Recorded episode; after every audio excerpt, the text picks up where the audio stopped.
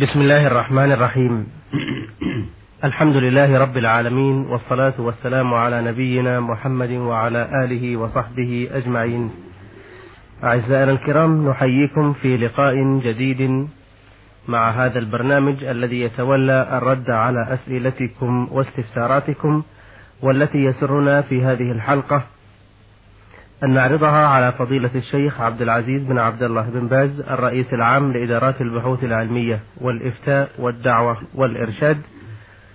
وأول سؤال نطرحه على فضيلته ورد إلينا من المستمع أبو بكر شعيب عثمان سوداني الجنسية مقيم في جدة.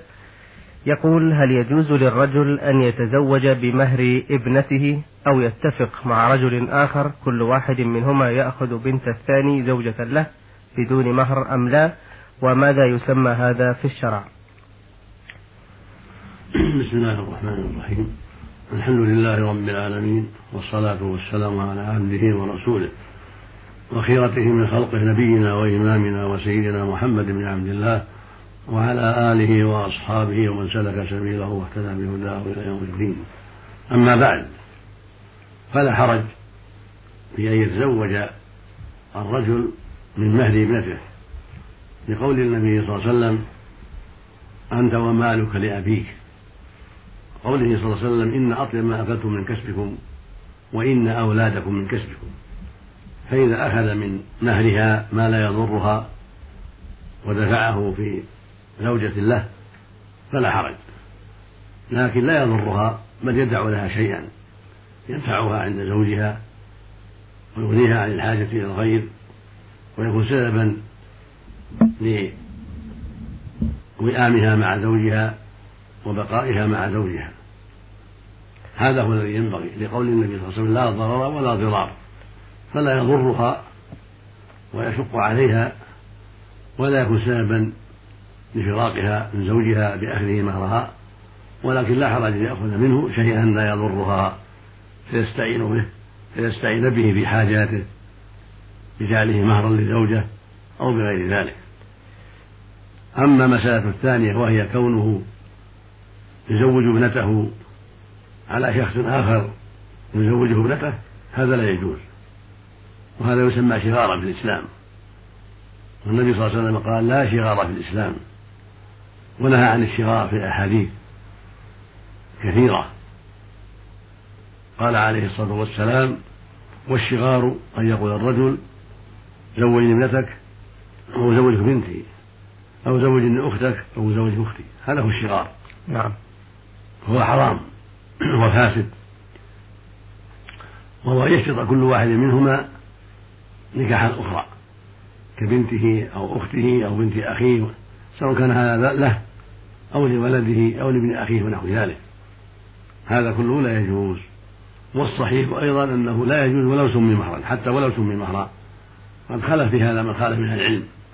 وقالوا سمي لكل منهما مهر العادة وتراضتا بذلك فلا بأس. ولكن هذا قول مرجوح وليس بصواب. والصواب أنه متى وقع الشرط بينهما فإن المهر لا يحل ذلك. سموا مهرا أو لا. لأن الرسول صلى الله عليه وسلم نهى عن الشغار ولم يستثني ولم يقل إلا أن يكون لهما مهر.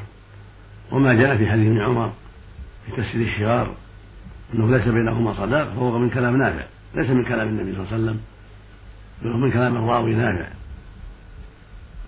وكلامه ليس بحجة الحجة في كلام النبي صلى الله عليه وسلم. والنبي صلى الله عليه وسلم لم لم يفصل بين الشغار الذي الذي فيه مهر والشغار الذي لا مهر فيه. ويدل على هذا ما رواه أحمد وأبو داود بسند جيد عن معاوية رضي الله عنه أنه كتب إليه أمير المدينة وذكر له أن بعض رجال قريش تزوج امرأة وجعل لها مهرا وتزوجها شغارا فكتب إليه معاوية رضي الله عنه يقول له فرق بينهما فإن هذا هو الشغار الذي نهى عنه النبي صلى الله عليه وسلم ولم يلتفت معاوية إلى المهر. وهذا هو الصواب لأن العلة موجودة ولو فيه مهر وهذه العلة هي أن هذا هذا الشرط يفضي إلى ظلم النساء وإلى استحلال فروجهن بغير حق وإلى النزاع الكثير والخصومات بين الطرفين وإلى تزويجهن بدون إذنهن. وهذه كلها نتائج وثمرات لهذا العقد الفاسد وهي ثمرات خبيثة ونتائج رديئة. نعم. جزاكم الله خيرا. آه هذا سؤال من المستمع عثمان سيجلميش من تركيا قرية شيخ مير يقول آه أسأل عن الحبوب الزراعية فمعلوم أن الزرع الذي سقي بماء السماء والمطر فيه العشر وما سقي بالنضح فيه نصف العشر. والفرق بينهما أن ما سقي بالنضح فيه مشقة ومؤونة كثيرة فعدل إلى نصف العشر وما سقي بماء المطر ليس فيه مشقة ولا مؤونة كثيرة. لذلك فلم يعدل إلا فلم يعدل إلى نصف العشر بل فيه العشر.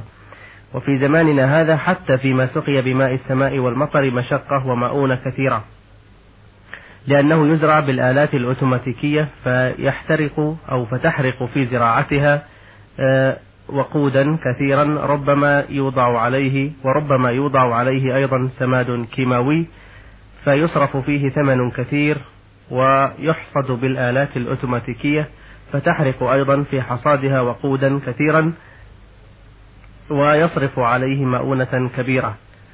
فهل يقاس هذا على ما سقي بالنضح لعلة المشقة والمؤونة حتى يخرج منه نصف العشر أو لا يقاس فيخرج العشر أفيدونا جوابا شافيا. أثابكم الله. النبي صلى الله عليه وسلم علق الحكم في السقي ولم يلتفت إلى ما بعد ذلك من جهة الحصاد ولا إلى ما قبل ذلك من جهة تسوية الأراضين. هذا شيء آخر لا تعلق له بالزكاة. فالرسول صلى الله عليه وسلم علق الحكم بشيء غير هذا. نعم. الرسول صلى الله عليه وسلم يشرع للأمة كلها أولها وآخرها. ليست شريعته لأهل زمانه بل هي لأهل زمانه وإلى من يأتي بعدهم إلى يوم القيامة. والله عز وجل يعلم ما يكون في مستقبل الزمان من حدوث الآلات ومن الحاجة إلى الوقود في المكائن التي يحتاج إليها في حصد وفي ذري وفي غير ذلك. فهذه الأشياء التي ذكرها السائل فيما يتعلق بالأراضي التي تزرع بماء المطر لا تؤثر في الزكاة.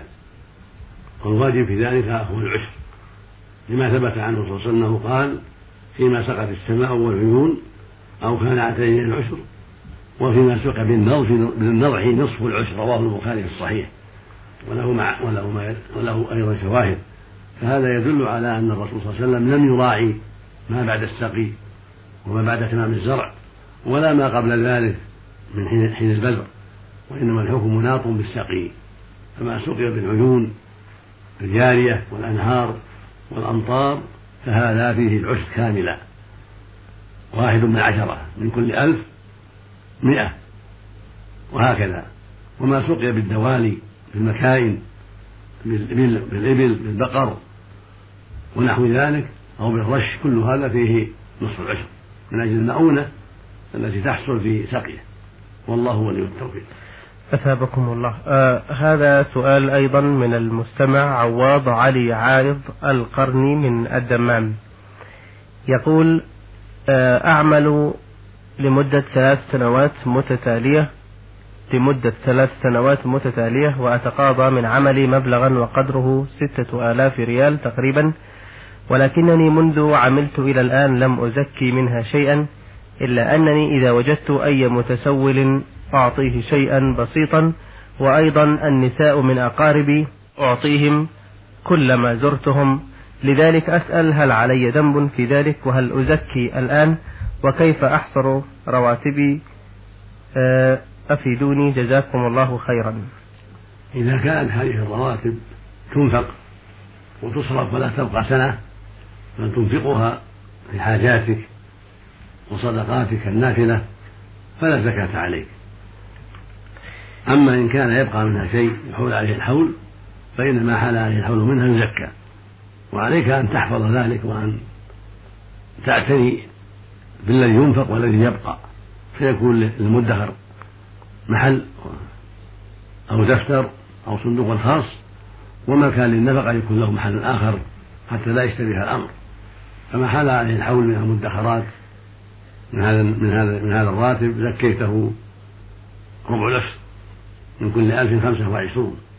وما أنفقته قبل الحول فليس عليك فيه زكاة. وما دفعته إلى السائلين أو إلى قراباتك بنية الزكاة وهن وهم فقراء. احتسب من الزكاة. إذا كنت نويته عند الدفع أنه من الزكاة وهن فقيرات النساء اللاتي أعطيتهن فقيرات فإنه يحسب من الزكاة. وهكذا ما تعطيه السائلين الشحاذين. إذا كان إذا كنت تحتسبه من الزكاة فإنه من الزكاة. أما ما أعطيت قراباتك أو السائلين من المال بغير نية الزكاة فإنه لا يحسن من الزكاة. لقول النبي صلى الله عليه وسلم إنما الأعمال بالنيات وإنما لكل امرئ ما نوى. نعم. آه هذا سؤال بعث به المستمع العمري محمد مغربي الجنسية ومقيم في فرنسا. آه له في الواقع سؤالان. أولهما يقول فيه تعرفون عادة الذين أوتوا الكتاب مخالفة لعادة العرب في آه، ذبح الذبائح ولكن نحن نأكل من لحوم بقرهم وأغنامهم ومعزهم فهل علينا إثم في ذلك أم لا؟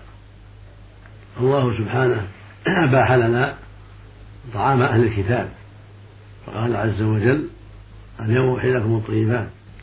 وطعام الذين أوتوا الكتاب حل لكم وطعامكم حل لهم. وأهل الكتاب هم اليهود والنصارى. وقد غيروا وبدلوا قبل بعث النبي صلى الله عليه وسلم. وقد حرفوا. ومع ذلك أباح الله لنا طعامهم والمحصنات من نسائهم. فدل ذلك على أنه لا حرج علينا أن نأكل من طعامهم وطعامهم ذبائحهم. أما الفواكه وأشباهها هذه تؤكل من جميع أجناس الناس حتى من غير أهل الكتاب حتى الوثنيون بأصنافهم. لا بأس أن نأكل من فواكههم وحبوبهم وثمارهم لا بأس. بينما المحرم الذبائح الذبائح تحرم من غير أهل الكتاب كالوثنيين والمجوس ومن لا دين له. هؤلاء ذبائحهم لا تحل للمسلمين. مطلقا وإنما يباح لنا ذبائح الكتاب خاصة اليهود والنصارى. فإذا كنت لا تعلم كيف ذبحوا فكل والحمد لله. ولا تسأل. ما دمت تعرف أن هذا من ذبائح الكتاب اليهود أو النصارى لا يحل لك. لكن متى علمت أنهم ذبحوها ذبحا غير شرعي؟ مثلا خلقوها خلقا فلا تأكل. لأنه ليسوا أعز من المسلمين. والمسلم لو خلقها حرمت. ولو ضرب رأسها حتى ماتت حرمت. ولو ضرب بطنها حتى ماتت حرمت. وهو مسلم كيف من اليهود والنصارى اليهود والنصارى أنقص من المسلم. فإذا أخل بالذبح وعرفت ذلك أنه ذبحها ذبحا غير شرعي بأن خنقها أو ضربها حتى ماتت فلا تحل. أو بوسيلة الكهرباء مثلا. أو بوسيلة الكهرباء أخذ دمها نشف دمها من عروقها حتى ماتت. أو ضرب رأسها حتى فقع رأسها فلا تحل. وكذلك لو تعاطى نوعا آخر غير هذه الأشياء المعروفة لكن بغير الذبح أو ذبحها لغير الله أهل بها للمسيح أو للعزير أو لأصنام أخرى لا لا لا, تحل لأن الله حرم ما أهل به لغير الله. أما إذا لم تعلم فأنت تأكل أو علمت أنهم ذبحوها ذبحا شرعيا في الحلقوم والمري والوجين الشرعي هكذا في الحلقوم والمري والوجين هذا الذبح الشرعي إذا قطع الحلقوم والمري والوجين هذا ذبح ذبح كامل. وإن قطع الحلقوم والمري أجزأت وإن قطع معه أحد الوجهين كان ذلك طيبا. ولكن كمال الكمال في الذبح أن يقطع الحلقوم والمري والوجهين جميعا. وهما العرقان المحيطان بالعنق. هذه الأربعة الأشياء إذا قطعها الذابح كان أكمل. وإن اكتفى بالحلقوم والمري حلت على الصحيح. وإن قطع معهما أحد الوجهين كذلك حلت. وإن قطعهما قطع الأربعة كلها صار هذا أكمل في الذبح. والسنة يسمي وبسم الله. بل هذا واجب عند التسمية يسمي الله. فإذا نسيها أو جهل الحكم فلا حرج. لو لو ذبح ولم يسمي جاهلا أو ناسيا سواء كان مسلما أو كافرا فلا حرج. نعم.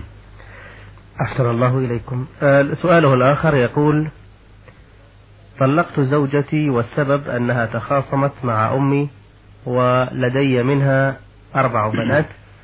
ولما طلقتها سافرت من المغرب إلى فرنسا ومكثت بها ما يزيد على سبعة أشهر ثم عدت إلى بلدي ووجدت بناتي في أسوأ حال وأمي كبيرة في السن لا تستطيع رعايتهم. فلما وجدت تلك الحالة السيئة استرجعت زوجتي إلى أبنائها وأديت لها صداقها مرة أخرى وهي الآن في بيتي مع أولادها. فهل علي من كفارة أو هل عملي هذا صحيح؟ أفيدوني وفقكم الله. إذا كان الطلاق طلقة واحدة أو طلقتين فإنها عودة إليها بنكاح جديد لا بأس به. كان الطلاق الذي وقع منك أيها السائل طلقة واحدة أنت طالق أو أنت مطلقة. ثم رجعت إليها بنكاح جديد لأنها خرجت من العدة فلا بأس. أو كانت طلقتين أنت طالق أنت طالق. أو أنت مطلقة أنت مطلقة. أو أنت طالق ثم طالق. أو أنت طالق وطالق سمى طلقتين يبقى لها واحدة. نعم. فإذا راجعتها بعقد جديد فلا بأس. وهكذا لو قلت أنت طالق بالثلاث على الصحيح يعتبر واحدة. خلاف قول الجمهور. الجمهور يضمنونها ويحرمونها بهذا لكن الصحيح أنه إذا قال أنت طالق بالثلاث بكلمة واحدة أو مطلقة بالثلاث أو طلقت بالثلاث بهذا اللفظ أو بالكتابة تعتبر واحدة. لما ثبت في الصحيح من حديث ابن عباس رضي الله عنهما قال كان الطلاق على عليه وسلم طلاق الثلاث واحدة. فلما كان عمر قال إن الناس قد استعجلوا في الأمر كانت لهم في أنا فلو أمضيناه عليه فأمضاه عليه أمضى عليهم الثلاثة يعني بلفظ واحد. هذا قول ذهب إليه الجمهور رحمهم الله ولكن الصواب أنه تسب واحدة كما كان الحديث عهد النبي صلى الله عليه وسلم وعهد الصديق وأول في عمر يحسب واحدة إذا قال هي مطلقة ثلاثا أو أنت طالق بالثلاث أو كتب لها هذا فهذا يكون طلقة واحدة على الصحيح عملا بحديث ابن عباس هذا أما إذا قال أنت طالق ثم طالق ثم طالق فسد ثلاث لأنه كررها أو قال أنت طالق وطالق وطالق أو أنت مطلقة ومطلقة ومطلقة وما أشبه ذلك تحسب ثلاثا وإذا حسبت ثلاثا لم تحل. نعم. حتى تنكح زوجها إذا حسبت ثلاثا فإنها لا تحل له حتى تنكح زوجها نكاح رابع. هو نكاح تحليل نكاح رابع. ويطأها إذا نكحها وطئها ثم طلقها أو مات عنها حلت الأول. أما نكاح ليس فيه وطئ لا يحلها الأول. أو نكاح بنية التحليل إذا حلت الأول هذا نكاح باطل لا ينفع. سمى صاحبه تيسر مستعار ما يصلح. ولا يحلها للزوج الأول. فلا بد يكون الزوج الثاني زوجا شرعيا تزوجها للرغبة ثم طلقها بعد الوطي بعد دخوله بها. أو مات عنها فإنها تحل الأول بهذا النكاح الشرعي الذي فيه الوطي وليس فيه نية التحليل. نعم. أحسن الله إليكم. أيها الإخوة الكرام في ختام لقائنا هذا اليوم نشكر فضيلة الشيخ عبد العزيز بن عبد الله بن باز الرئيس العام لإدارات البحوث العلمية والإفتاء والدعوة والإرشاد على تفضله بالإجابة على أسئلة الإخوة المستمعين أبو بكر شعيب عثمان سوداني الجنسية مقيم في جدة والمستمع من تركيا قرية شيخ مير عثمان سيجلميش والمستمع العسكري عواض علي عائض القرني من الدمام. وأخيرا إلى سؤالي الأخ العمري محمد المغربي الجنسية والمقيم في فرنسا. أعزائنا الكرام نشكركم على حسن متابعتكم وإلى لقاء آخر إن شاء الله تعالى. والسلام عليكم ورحمة الله وبركاته.